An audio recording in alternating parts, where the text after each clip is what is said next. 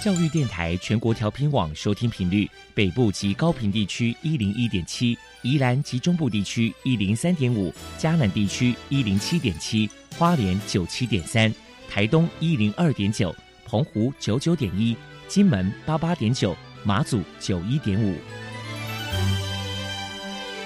爱是包容，爱是牺牲，爱是分享，爱是服务。因为爱，特殊教育充满了无限的可能。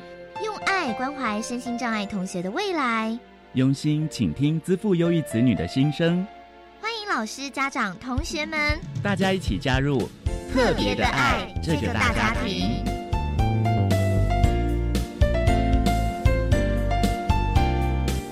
本节目由教育部学生事务及特殊教育司指导，国立教育广播电台监制。欢迎收听。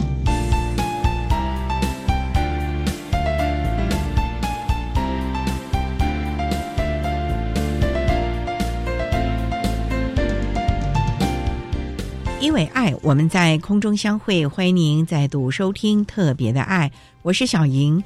这个节目在每个星期六和星期天的十六点零五分到十七点播出。在今天节目中，将为您安排三个部分。首先，在“爱的小百科”单元里头，波波将为您安排超级发电机单元，为您邀请台南市生辉协进会的理事长徐子香徐理事长为大家介绍台南市生辉协进会的相关服务，希望提供家长、老师可以做参考。另外，今天的主题专访为您安排的是“爱的随身听”。为您邀请社团法人新竹生辉协会的理事长杨小莹杨理事长为大家分享找出最适切的发展方向，谈听觉障碍子女教养的心得以及亲师互动的经验，希望提供家长老师可以做参考。节目最后为您安排的是爱的加油站，为你邀请台北市立启聪学校辅导实习处的主任李雅文李主任为大家加油打气喽。好，那么开始为您进行今天特别的爱第一部分，由波波为大家安排超级发电机单元。超级发电机，亲爱的家长朋友，您知道有哪些地方可以整合孩子该享有的权利与资源吗？不论你在哪里，快到发电机的保护网里。特殊教育往往相连，紧紧照顾你，一同关心身心障碍孩子的成长。大家好，我是 Bobo。今天的超级发电机，我们特别邀请到台南市生辉协进会的理事长徐子香女士来跟大家介绍一下协会的相关服务。首先，我们先请理事长来说明一下台南市生辉协进会成立的背景和目的是什么呢？在民国七十年代到八十年代之间，当家长发现自己的孩子是听障儿的时候，那种挫折打击，哈，是几乎要崩溃的状态哦。但是在所有的绝望啊、沮丧的情绪过后，还是必须面对孩子的教养，还有就医啊，或是往后的种种问题，所以必须更坚强的面对这个孩子。所以积极的寻求语音矫正跟听能训练，然后那时候的年代是网络资讯不是很发达的年代，所以资源非常的缺乏。那家长在金钱还有时间的付出方面压力非常的沉重，在家长的共同努力策划之下，我们终于在民国八十一年啊，在台湾省生辉协进会促进之下。我们台南市生辉呢，也终于成立了啊！那在呃成立的时候，当时家长的目的呢，就是积极的推广听障儿的早期疗愈，还有听能训练跟口语教学的方面，而且进行校园还有社会先导，能够帮助这些听障孩子充分的融入学校还有社会。帮他们创造无障碍的就养、就学、就业机会。那我们都知道，一般孩子的语言发展黄金期是零到六岁，听障孩子呢，语言也是在零到六岁之间。如果能够及早的发现听障，及早的接受听能训练和语言治疗的话，听障孩子是可以发展出跟一般孩子的语言能力的。但是如果错过了这些黄金时期的话，很多听障孩子的语言发展还是很不理想的。接下来，请您谈一谈协会的服务对象有哪一些条件？另外，服务的项目包含了哪一些呢？我们协会服务的对象是没有设限的，就是儿童方面或是成人方面都可以的。啊，那我们目前呢，协会大概对青藏青年的服务的部分。要加强，因为我刚说的，当时我们的孩子是大概民国七十几年到八十年之间出生的比较多的家长成立的生辉协进会，所以我们的孩子现在面临的都是就业方面的比较多。小小孩的部分，可能因为人工电子耳的开发嘛，他们开刀之后，很多家长他们认为自己的孩子口语的方面。跟一般孩子几乎都接近了，他们沟通方面都没有问题，所以他们就很少参加我们的协会了。所以我们的目标可能都放在我们的这些青年们啊，就是面临就业方面啊的问题了。所以我们协会接了市政府的招标案，就是手语翻译服务，还有同步听打服务。就是在服务这些比较就业方面的听障朋友啊，尤其是要长一辈的那些聋人朋友哈，他们纯粹是靠手语方面的沟通，所以目前比较着重手语翻译跟同步听打，还有就业方面。当然在就医方面啊，那些比较年长的听障朋友，我们也都。能够用快速的服务哈，帮他们做一些手语翻译呀哈，或是在就业方面都可以帮助他们，让他们很顺利的在职场上能够适应的很快，能够稳定的就业。那在就医方面呢，也都帮他们设想的很周到，就带他们去看医生哈，跟医生之间的沟通也帮他们解决很多呃生理上哈，就是身体上面的问题。再来，我们请徐理事长来介绍一下协会呢，在过去曾经举办过哪一些活动，与人们互动交流。通常会办一些研习课程，或是旅游活动，跟家长一起来参与。那大部分有些课程呢，比方说我们现在呃联券方面的计划方案呢。都比较针对是青藏青年的一些研习课程，而有些家长他们也会陪同一起上课。那我们也会办旅游活动，就是能够出去外面哈，跟家长之间的交流，或是我们每年一年一度的会员大会，大部分的家长都会出席哈，就是彼此的交流啊。呃，分享教孩子的一些经验啊，或是孩子长大之后的就业问题呀，家长们都很乐于分享。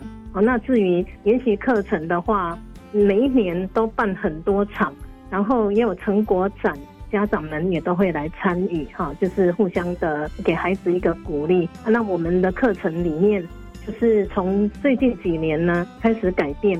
有社区融合课程，就是外面的社会大众哈，一起跟我们的孩子参加研习课程哈，或是一些比较多元的活动啊，在沟通上面呢，就是让外界呢能够更了解我们听障孩子，原来啊他们的无声世界里面也是有他们的美好的一面呈现给社会大众，更认识我们，进而包容我们哈的孩子。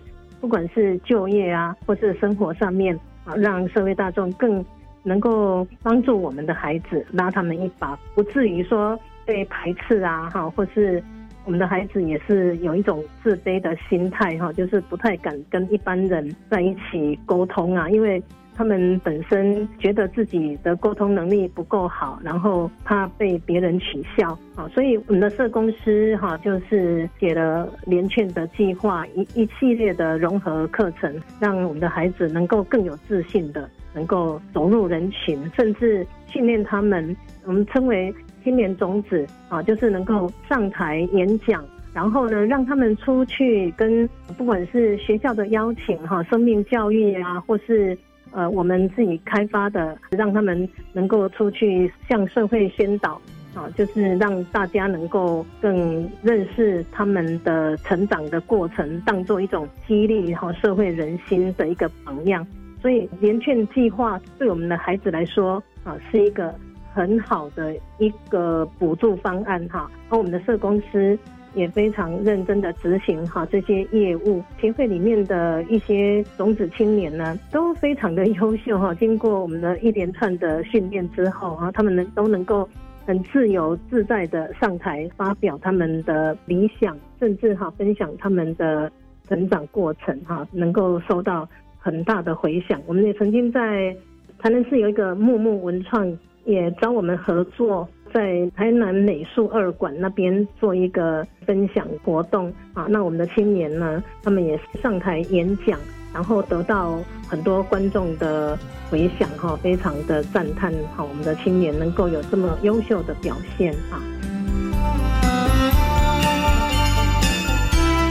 最后，您这边还有什么样的话想要传达的呢？希望学校啦哈，老师、同学啊，还有毕业后的职场上哈，不管是社会大众或是职场上的同事，如果你身边。有看见或是发现有听障朋友的话，希望你们能够拉他们一把，就是不要误会说，哎，他们是好手好脚都没什么问题，其实问题很大哈。他们有些是完全听不到，而有些戴了助听器或是人工电子耳之后，还是对声音还是有些困难呐。有时候他们听到。来自前面、后面、左右四方的声音，他们没有办法分辨是谁在跟他讲话。有时候，呃，也会误解说，那个人怎么怪怪的，跟他打招呼也都没有反应。啊，其实他们真的是没有听到，或是他们根本不知道你在跟他打招呼哈，跟他讲话啊，所以就容易被误解哈啊。所以，希望社会大众所有的朋友们都能够对听障的朋友。多一些包容，多一些鼓励，称赞他们。好，谢谢。非常谢谢台南市生辉协进会的理事长徐子香女士接受我们的访问。现在我们就把节目现场交还给主持人小莹。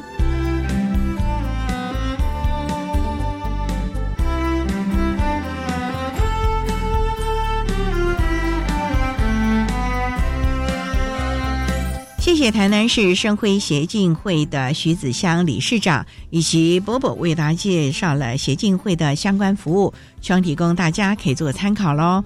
您现在所收听的节目是国立教育广播电台特别的爱，这个节目在每个星期六和星期天的十六点零五分到十七点播出。接下来为您进行今天的主题专访，今天的主题专访为您安排的是《爱的随身听》。为您邀请社团法人新竹生辉协会的理事长杨小莹杨理事长为大家分享找出最适切的发展方向，谈听觉障碍子女教养的心得以及亲师互动的经验，希望提供家长老师可以做个参考喽。好，那么开始为您进行今天特别的爱的主题专访，爱的随身听。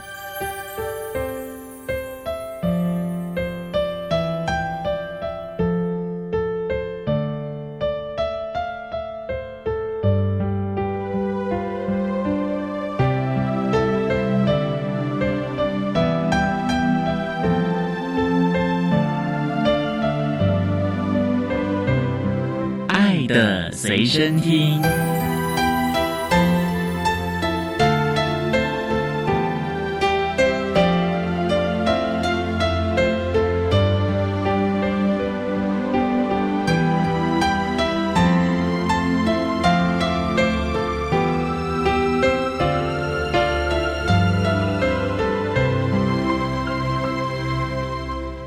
大家邀请社团法人新竹生辉协会的理事长杨小莹杨理事长，理事长您好，主持人好。今天啊，特别邀请杨理事长为大家来分享，找出最适切的发展方向，谈听觉障碍学生亲子教养的心得，还有亲师互动的经验。那首先啊，要先请杨理事长为大家介绍社团法人新竹生辉协会是一个什么样的协会啊？我们新竹市生辉协会是家长团体组成的，主要是我们家里都有听损儿，有的有一位，有的有两位以上听损儿。我们希望凝聚家长的力量，共同来帮助听损儿的发展，包括早期疗愈，还有学习成长。青少年，我们也希望他能够探索他未来的发展方向。所以他是主要以家长为成员喽。那如果今天是听损的孩子，他长大了，可不可以也来担任志工啊，或者是理监事呢？我们现在的小朋友，国中、高中，甚至小学生，都已经回来当志工，这就是一个大家庭的感觉了嘛。是，是服务大新竹地区的家长和孩子们喽。是我们有服务到苗栗县，还有新竹市、新竹县的家长，只要有需要，我们都愿意服务。刚才你也提到了早疗什么各方面，所以从小小孩一直到他长大成人，在教育阶段，甚至于未来可能社服啦、劳政单位啊，都需要来做相关的服务。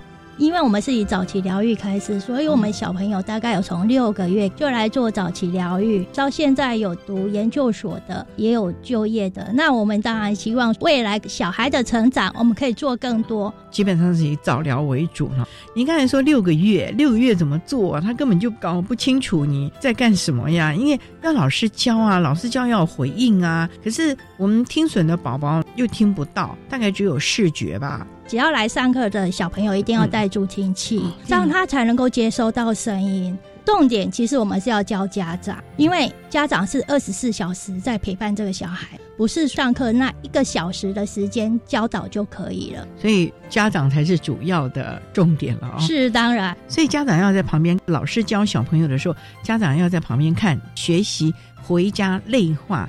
怎么样来引导孩子？就是把老师教的这套拿回家运用了，是在生活上用，要触类旁通的运用，这样才能够真正帮助到小孩子。那生活上是怎么样触类旁通呢？因为教室的环境跟家里不一样哎。假设我们现在要吃苹果，就可以跟他说：“我们来吃苹果。”我就要跟他讲苹果的时候要跟他讲，让他知道这是苹果。那可以再说香香的苹果是红色的。一起吃的时候，又可以说酸酸甜甜的，所以是在生活上就让他学习，就让他了解到生活周遭食物啦、食衣住行娱乐啊各方面，他要知道它的名词，要知道它的特色。像苹果香香的，香蕉是黄的，柠檬是酸酸的，芒果嘞甜甜的。这个部分家长还真的要比较用心了。所以如果家长不配合的话，你们就拒收嘛。我们会先引导，如果真的不行，我们就请他先休息。通常家长休息的时候，他就觉得他需要了，回来之后就会非常认真。所以呢，有的时候还真的要比较狠一点了啊，要让他知道，否则的话，如果家长不积极，他没有这样的一个概念，我们就算是把所有的东西给他，他也觉得好像无所谓，因为他没有一个积极的心，没有主动的心，那孩子回去当然。也都没有什么用了。那可能下个礼拜他再抱回来的时候，孩子也不知道这一个礼拜都没有练习或者是复习什么。那你们一看也就知道了。哦，当然，这样子对小朋友来讲是很可惜的。所以啊，早期疗愈是非常重要的哦。好，我们稍待啊，再请社团法人新竹生辉协会的理事长杨小英杨理事长，再为大家分享听觉障碍学生亲子教养以及亲师互动的相关经验喽。Thank you.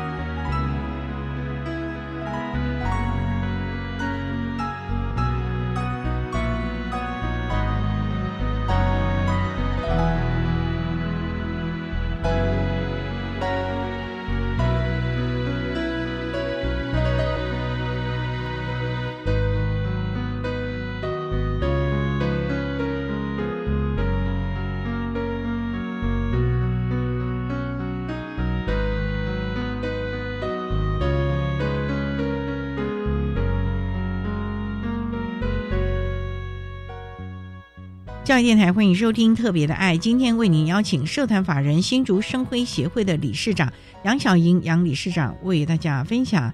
找出最适切的发展方向，谈听觉障碍学生亲子教养的心得以及亲师互动的经验。那刚才啊，杨理事长为大家简单的介绍了社团法人新竹生辉协会提供我们听损儿的相关服务了。那想请教杨理事长，您的小孩今年多大了？我女儿她现在是大学三年级，大三了，那很大了。当初怎么发觉她有听能上的问题嘞？主要是因为在一岁多的时候，他还不会讲话。每次去做健康检查的时候，都会跟医生说：“我小朋友是不是听不是很好？”结果医生就锵，还被锵了。医生说他听得到啊。哦，那是高频的。我们当然是鸵鸟心理，就想说那就再看看好了。可是到了一岁大概六个月的时候，我爸爸就说他怎么没有什么声音。没有什么声音，小朋友都会叽叽嘎嘎的，喜欢笑啊，发出很多声音啊。可是他就是没有什么声音，所以我爸爸就建议我去看医生。当时我是怀疑是不是嗓音的问题，喉咙的问题，是，所以我就挂了台北马街医院的耳鼻喉科检查了之后，医生他没有跟我说什么原因，可是就是在做进一步的检查，他就说是听损。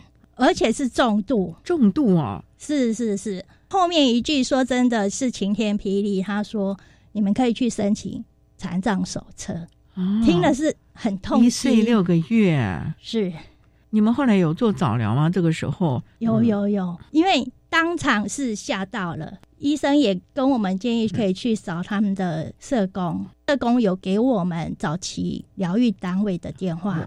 所以当天出了诊间，我就马上打电话到雅文儿童文教基金会，我跟他说我要上听语治疗的课程。可是你那时候住新竹吗？是雅文新竹有分部吗？没有没有，所以我们每个礼拜开车上台北来上听语课程，为了孩子，我们愿意这样做。全家陪着这个娃娃一块来，是我请假。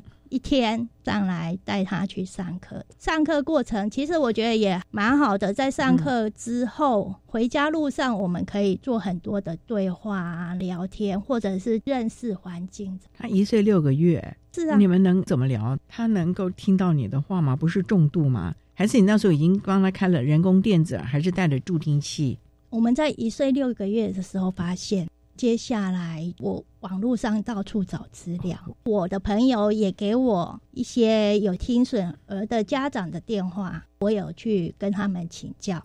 很快的，我们就带了助听器，一岁七个月就到雅文基金会去做听语治疗，所以中间其实没有耽误太多。对，因为当时我在网络上看了一句话，我觉得那一句话是深坑烙印在我的心里。他说：“对你而言，你可能哭几年的时间，可是对这个孩子来讲是一辈子的事。所以我不能哭，我必须坚持做真正该做的事，遇到问题就赶快解决。”让他受好的教育，再怎么辛苦也必须要赶快把握时间，因为一岁六个月了，所以要赶快的进行相关的早期疗愈啊，或者是配套的措施，是让这个孩子能够早一点学习其他的感官能力了。稍待啊，再请社团法人新竹生辉协会的理事长杨小莹杨理事长再为大家分享听觉障碍学生亲子教养的心得以及亲师互动的相关经验喽。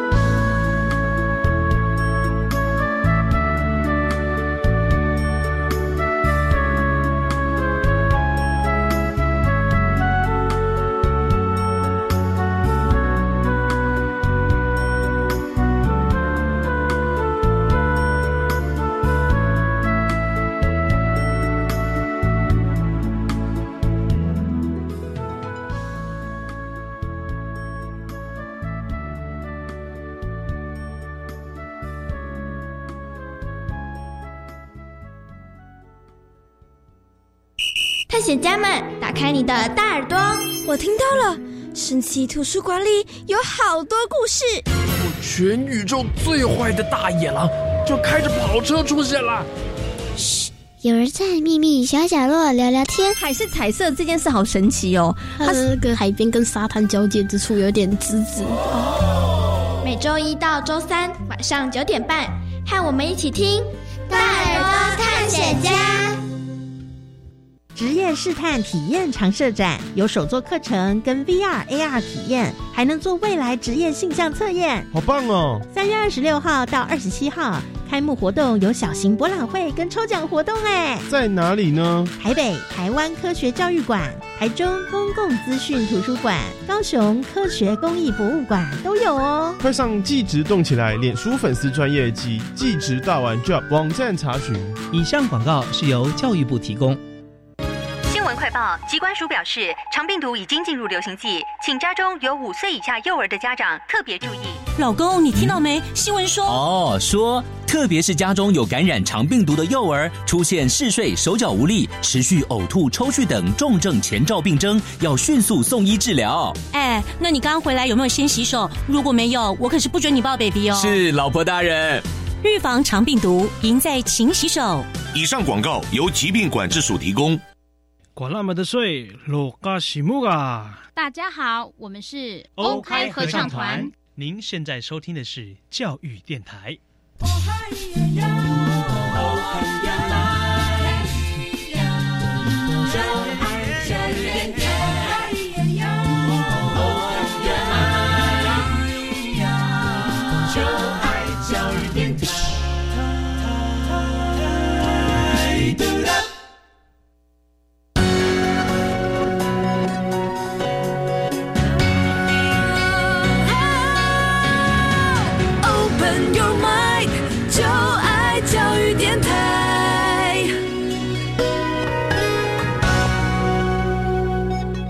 电台欢迎收听《特别的爱》这个节目，是在每个星期六和星期天的十六点零五分到十七点播出。在今天节目中，为你邀请社团法人新竹生辉协会的理事长杨小英杨理事长为大家说明，找出最适切的发展方向，谈听觉障碍学生亲子教养的心得以及亲师互动的相关经验。刚才在节目的第一部分，杨理事长为他简单的介绍了新竹生辉协会服务的项目以及。个人的情况，那也想请教了。一岁六个月发觉了这个孩子有听损方面的问题，而且您说是重度的，所以马上就进入了雅文去学习相关的课程。请问带了助听器真的有用吗？有，这个对他帮助很大。听到声音了，对他听到声音，而且老师的引导非常重要。早期疗愈真的很重要。首先，他要学习认识声音。什么是声音？他不知道，因为一般人是自然而然学得的。可是他一岁六个月是完全第一次听到声音。这个时候，老师就用一个飞机啊飞上去的声音，然后飞机出来，那他就会注意了，他就认识到声音，吸引他的注意力了。或者是敲敲门，敲门的时候，爸爸出现了。这个时候，他也发现说，听这件事情对他来讲是有趣而且有帮助的。带了助听器啊，并不是说只是单方面收我们讲话的声音，四周围嘈杂的声音也全部都进来了耶。所以老师这时候也要让他学习怎么辨识主要的声音了吧？在比较小的时候，是我们是在比较安静的环境里面上课，因为这时候是要让他真正的学习主要的声音，然后认识跟注意。比较能够贴切老师想要教的主题，所以真正在上课环境是一个很安静、封闭的环境，隔音效果很好的啦。哦，当然，对对。那再大一点，就会练习，可能旁边有嘈杂声音，放一些收音机，让他来辨识。不同阶段有不同的教学方式。嗯，听损的孩子有很多啊，学唇语。或者是要学手语，您的孩子那时候是完全以唇语口语表达，因为我知道雅文是以口语表达为主的哦。是，他是口语表达，所以一开始上课我们必须遮口，就是要练习他听，就不让他看嘴巴，就是不准他看唇形了。是因为他的理念是要先让他练习听，等到他真正在生活上的时候，他自然而然学会看唇语，那个部分是不用学就自然而然会的。那你觉得一个听能的孩子学口语可以吗？你觉得他发音出来的状况？发音当然不可能跟正常人一样那么准确，因为再怎么说助听器对他的帮助还是有一些限制。然后每一个小朋友他在听损的频率上是不一样，所以有些声音可能没办法接收到的时候，他的声音就不准，所以就必须再用一些特殊的方法教他发音。所以这都要专业的了哦。当然，一岁六个月就开始学习。怎么样的去听声音，辨别各种的声音，这样的一个阶段大概进行了多久啊？这等于是我们在讲的启蒙嘛？是，就是听觉年龄从零开始了，所以他等于是比别人慢了一年六个月的听觉年龄。因为我们在他学的过程当中，我们给他回应很快。而且让他知道助听器对他是有帮助，他不会排斥助听器，他愿意戴，然后愿意讲，因为他讲了，我们会回馈给他，他会得到好处，所以大概不到半年，他对我们的反应都出来了。哇，那么快哦！可是真的要讲到好，当然是要一段时间。那一定要嘛，要慢慢练习啊。像一般的小孩子学讲话也是牙牙学语的。然后还操铃呆啊什么的，对不对？是啊，那大概一个多月吧，我们就跟他说来来来，他就会来了。那我们说真的很高兴，虽然这很简单啦，遮着嘴巴讲来来来，对，他就过来了，这样。哇，那他这表示说他是真的听到了哦。是是是，那就是全家大家一起都给予正向的回馈了。当然。那是不是你回去之后也跟家里人召开家庭会议了？所有的人 都要跟他讲话，都要帮助他，都要跟他互动。我们就跟哥哥说，我们需要特别照顾妹妹，我们一起来帮他。那哥哥也有荣誉感，他要一起帮忙这个妹妹。哥哥比妹妹大多大五岁，哦五岁啊，差那么多啊！是哥哥应该很疼妹妹吧？对他很疼妹妹，可是他觉得说妹妹什么事都做得到，所以他对他非常的支持跟信任。什么事都做得到，是指生活的自理能力吗？还是念书都有都有啊？哎，那这两个手足之间的关系很好咯，所以是一开始你其实就让他们站在一个平衡点上，而且不会让老大哥哥觉得说妈妈偏心妹妹了。是有时候我们会特别有一个 party。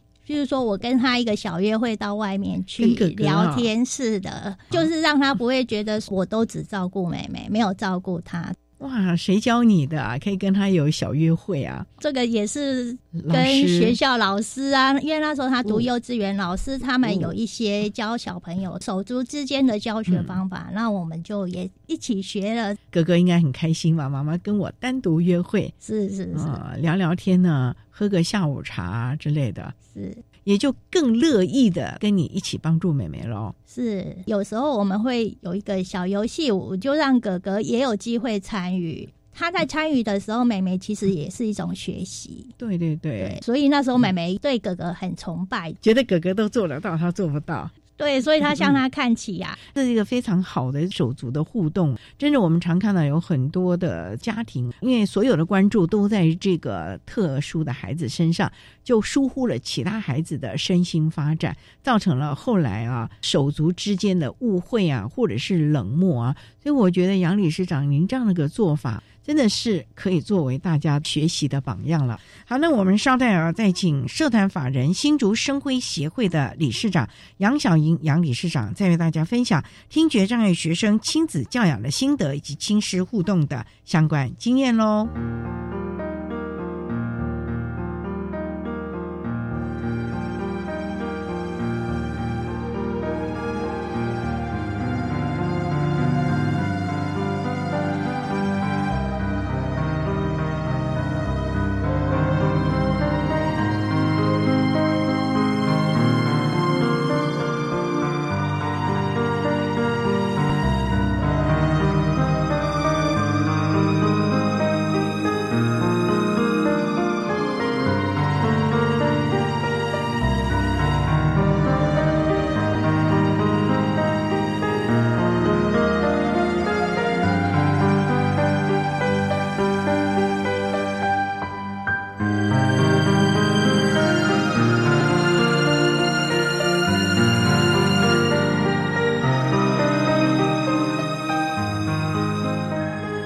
教育电台欢迎收听《特别的爱》。在今天节目中，为您邀请社团法人新竹生辉协会的理事长杨小莹杨理事长，为大家分享找出最适切的发展方向，谈听觉障碍学生亲子教养的心得以及亲师互动的经验。那刚才啊，杨理事长为大家分享了孩子在一岁六个月的时候才发觉有重度听损，可是呢，当时毫不迟疑，马上进行相关的早疗，而且呢，把比他大五岁的哥哥一块拉进来，帮助妹妹一起学习。其实我们知道，小朋友互相的模仿，其实是一个很好的一种同才学习，再加上也拉近了手足之间的关系了。早期疗愈之后上幼儿园，他是上一般的幼儿园吗？我女儿是上一般的幼儿园，哦就是上哥哥之前上过的幼儿园，所以跟当时的园长是非常熟悉的。那个幼儿园有没有特教班啊，或者是资源班之类的呢？没有哎、他就把他当一般的小孩的一起学习。我觉得有一个观念很重要的，就是他让其他小孩也知道我女儿她有听障，有带助听器，有带助听器。他甚至让他去跟同学分享他为什么要带助听器。那美眉自己说，她才几岁啊，她可以说，是她大了一点点之后，哦他就让她主动跟小朋友说她为什么要戴助听器，然后戴了对她有什么帮助。我觉得好处是在那个时候她就已经认同自己，她必须要靠这个助听器来帮助他。对，这个认同自己、悦纳自己是一个很重要的能力。因为我们常看到有很多的孩子到了念大学了，他也不能接受他是听障的，不愿意戴助听器啊，或者是头发披的两边啊要遮掩住，也不愿意让老师啊去了解他。那我们美眉就在幼儿园的时候就跟同学互动的非常好。那这个时候你有运用相关的辅具，像调频接收器吗？因为在环境之中啊。有有有，当时因为我不晓得幼儿园是不是可以申请，所以我是自己购买了一套 FM 读听，自己买哦，是请幼儿园的老师佩戴 FN 来帮助他，让他听得更好。那他每天也是拿给老师 FM，让他自己拿给老师。是是是，那那老师也都还蛮帮忙的哦、当然我们都遇到好的老师。我觉得也是园长当初办学的理念，再加上你也是一个愿意沟通、亲师互动良好的家长，所以大家也都愿意一起来帮助这个孩子适应良好喽。是是是、嗯。那后来他上小学呢，是上一般学校喽？他上一般的小学，然后一般的班级，平常就是在普通班上课，然后接受的是资源班的特教资源。那他的课业跟得上吗？可以、欸。因为他天资聪明，还是你回去课后补习？没有没有，最主要是我有一个非常重要的理念，哦、在我送小孩入学之前，我必须要让他能够跟人家沟通，还有自理能力这一块都要做好。你所谓的沟通是说能够跟人家讲我的想法怎么样，或者是表达各方面的问题咯。他尽量可以表达。也是多让他阅读，从幼儿园阶段，我们读绘本啊，就是大家来阅读嘛。那么多年前，我们还没有推动亲子阅读，甚至于绘本，你就已经让他养成阅读习惯了、哦。是啊，因为在幼儿园里面，老师会带小朋友阅读啊，然后我们会带绘本去跟其他小朋友分享。嗯可见你真是一个很积极的妈妈了，让孩子跟同台之间的互动了。是是，所以在国小，他因为已经打下了自我学习阅读的习惯，所以他在课业学习上就没有什么太大的问题了吧？课业学习主要是在听力的部分，所以你都拿预习吗？预习一开始有，后来没有真的预习啦。其实我觉得最主要是老师的帮忙啦，哦、因为我在入学之前，我一定先准备好写好我怎么让老师了解我的小孩，写一个 paper 给他。我先练好，可是有时候可能用嘴巴讲的。哦，也就是说当面沟通。是是是，因为主要是听力有问题嘛，嗯、那他会有一些限制，因为有些老师可能没接触过听障的学生，我就会跟他说，他现在带了助听器，那他的语言能力大概到什么程度？入小一之前，我就先准备好这些。然后他带了助听器，可是呢，如果老师在后面叫他，或是远一点叫他，其实他听不到的。所以他并不是不想理老师，是因为他听不到。然后像广播的声音，其实他也听不清楚，也没办法听啊。为什么嘞？那广播不是还蛮大的吗？那因为有距离呀。哦哦。真正那个距离声音到他助听器，其实声音是弱，而且又跟环境声音混在一起，而且学校的喇叭声都不是很清楚。所以对他来讲，这也是一个弱点。所以他真的是在学习上很辛苦了。像这个调频发射器，你有请老师帮忙了吧？有有，这一定是要的。每次他换一个老师，我一定要跟老师讲，一定要请老师帮忙带 FM 助听器，请我女儿每次上课自己拿给老师，然后很恭敬的拿给老师。结束之后，很恭敬跟老师说谢谢，因为这是一个必须要的感激跟礼貌的。哇，我觉得这个是妈妈教的好哎，不然小朋友哪里知道啊？所以爸爸妈妈其实最好的身教了，你都已经告诉孩子应该怎么样的一个感恩的心，告诉他怎么样去面对帮助他的这些人咯。是，而且我跟他讲，老师都愿意帮你带 FM 了，所以你应该更加认真听课。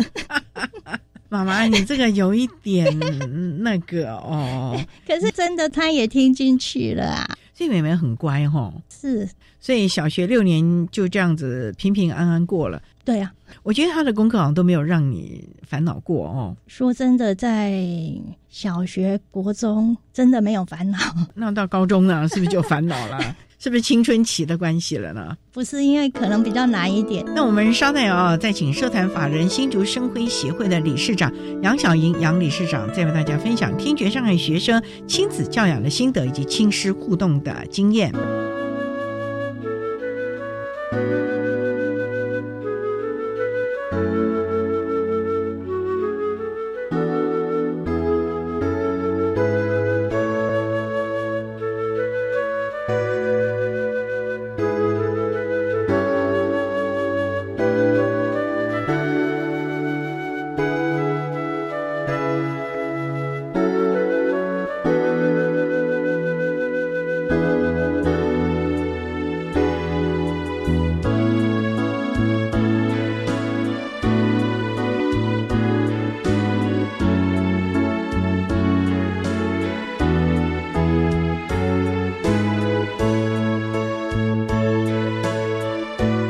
电台欢迎收听《特别的爱》。在今天节目中，为你邀请社团法人新竹生辉协会的理事长杨小莹杨理事长，为大家分享找出最适切的发展方向，谈听觉障碍学生亲子教养的心得以及亲师互动的经验。刚才啊，杨理事长为大家分享了孩子呢上了小学一年级呢，你也让他。做了很多的心理的准备，心理的调试，那也让他有了感恩的心。所以国小、国中功课，甚至于人际关系都不错。高中呢，还难道都没有什么青春期的问题吗？说真的，我两个小孩都没有青春期的问题。哇，怎么那么好啊？到了高中，课业比较难，那这个时候你有没有给他课业上的压力呀？说真的，也没有给他太大的压力。基本上他在换一个新的环境的时候，可能会需要多一些适应。譬如说，他要熟悉老师的讲话声音，那些他是要熟悉的。老师的教法，他也要去熟悉。然后跟同学的互动，因为到了新竹女中都是抢手嘛，所以每个学生都是很厉害的。所以我们观察他一个月的时间，让他摸索，知道怎么在这个环境里面学习。念新竹女中，这个是新竹地区首屈一指的学校，在学校学习也都适应了嘛。因为高中越来越难，而且还分组了，这个时候等于就有一点点要分流，你要文组还是理组嘞？那你的女儿？她选择理组，是因为她喜欢理科的东西呢，还是因为文组可能要运用太多的听力，理组他可以自己操作呢？一方面，理组有一些实验课，他非常喜欢。哦，对啊。另外一方面，因为文组有英文，他就不行了，他就选了理组。那他目前上大学了吧？是他现在是台湾大学生命科学系三年级的学生。生命科学系啊，这个很夯哎，现在他有兴趣，他是想要研究基因呢，还是实验呢？他很喜欢做实验，可是他现在还没有摸索真正的方向，因为生命科学除了基因、细胞，还有环境，也是一个领域，所以他现在还在摸索期。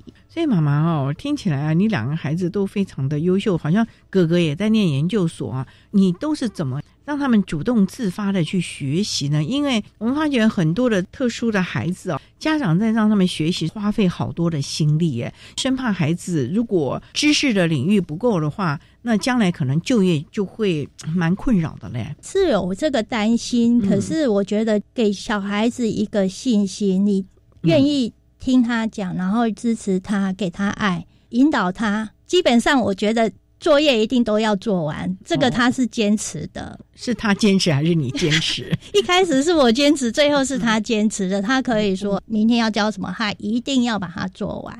我想这是学生最基本的要求嘛，所以他在学期间都没有补习，都是自己读的。没有补习哦，是。然后有一个好处是，因为学校老师都很帮忙，很有爱心。老师都会说，如果有问题，上课可以发问；如果不好意思，可以私下课后再去跟老师请教。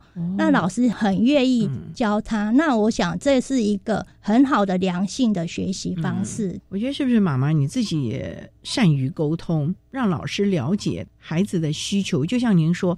每当转衔起的时候，你一定会亲自的去跟老师，当然要先写好，然后背好，然后再去跟老师说，跟老师讲孩子的状况。你是不是每一个年级都几乎都这样？只要他换老师、换学校、换一个教育阶段，你就要做这件事情了。当然，这一定要的，因为我觉得老师如果了解我们的孩子的需求，他的能力状况是可以给他很好的帮助，然后他可以更好的学习发展。那他上了大学，你有去支援教室 跟支教的老师？大学的时候就是只有第一次，刚入学的时候就是跟学校老师还有助教去说我们小朋友这个状况，然后需要带 FM，有这样子的需求。可是因为台大对于特教生其实蛮照顾的，所以他们也知道听障学生需要使用 FM。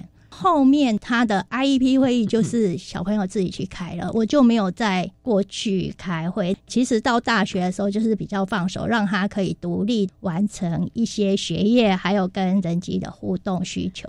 你放心嘛，妈妈，我现在要用 妈妈来问你了，因为你看看他一直都在新竹，都在你的身边。现在啊，要从新竹到台北住校吧，是不是？对他现在住校，那你不担心他食衣住行啊、早八的课啊、什么什么之类的吗？一开始当然会担心啦。那有遥控吗？遥控是没有用的，因为他电话通常不会开声音嘛。哦，那所以他睡着是很难叫醒的。不过因为有震动型的闹钟，所以他就是靠震动型闹钟叫他叫他起床。所以他也很认真的学习了，看起来是这样。啊，你也感觉他在大学学习也蛮悠游自在的。他的同才关系好不好啊？我觉得是普通。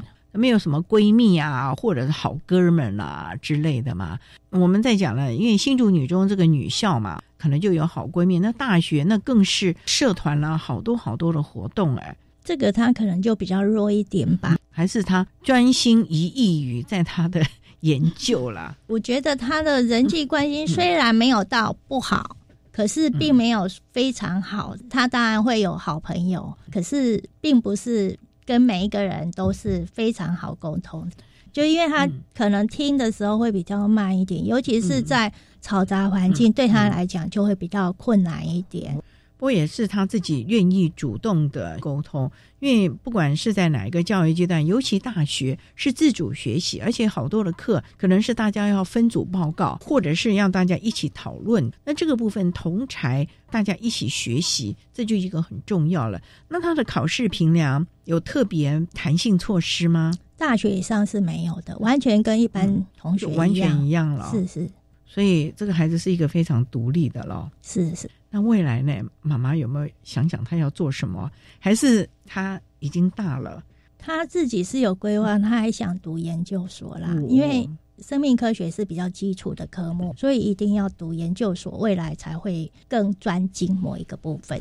啊，妈妈，你现在看到他念了大学，而且有了自己的人生的规划、生涯的规划，知道自己要什么。虽然现在还在摸索，到底要走基因呢，还是细胞啦，还是环境啊等等的啊。可是你知道，孩子是有目标的，也知道自己努力的方向是什么。你有没有开始放心一点了呢？其实没办法放心呐。哥哥，你放心嘛？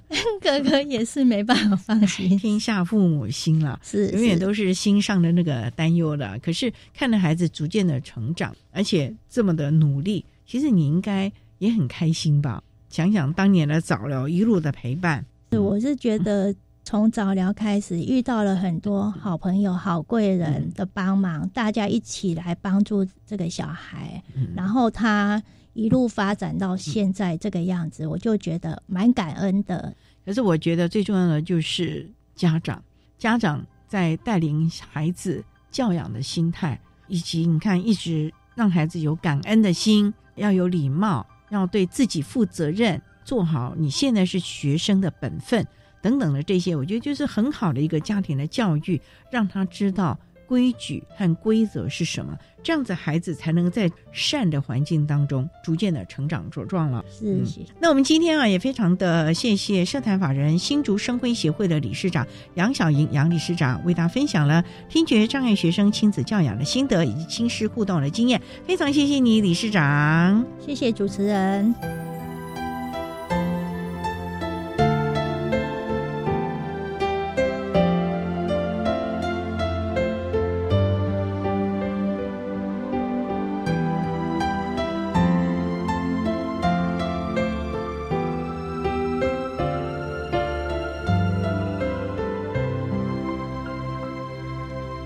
谢谢社团法人新竹生辉协会的杨小莹理事长为大家分享了听觉障碍子女教养的心得以及亲师互动的经验，希望提供大家可以做参考喽。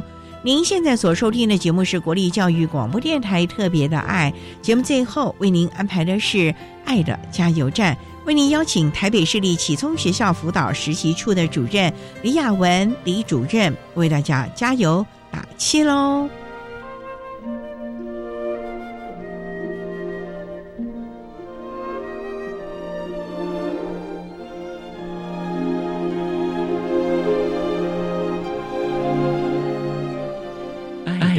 加油站。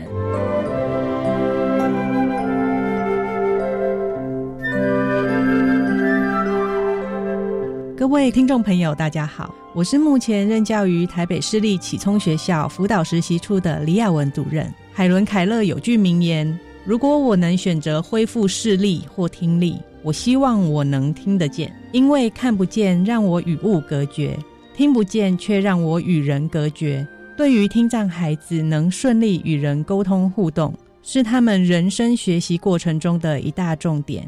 所以要提醒各位，当您遇到听障朋友，调整沟通方式，要多一点的耐心，多一点的方式。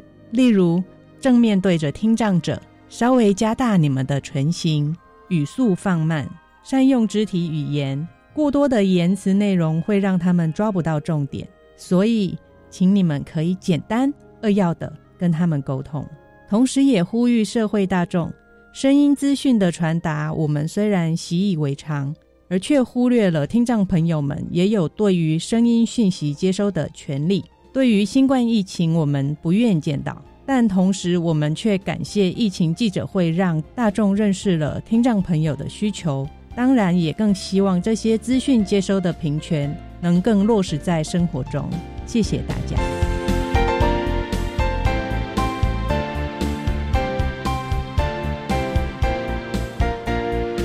今天节目就为您进行到这了，感谢您的收听。在明天节目中，为您邀请台北市立启聪学校辅导实习处的主任李雅文李主任，为大家说明针对个别差异提供适切的策略，谈高中教育阶段听觉障碍学生教学的重点以及发展的方向，希望提供家长老师可以做参考喽。感谢你的收听，也欢迎在明天十六点零五分再度收听特别的爱。我们明天见了，拜拜。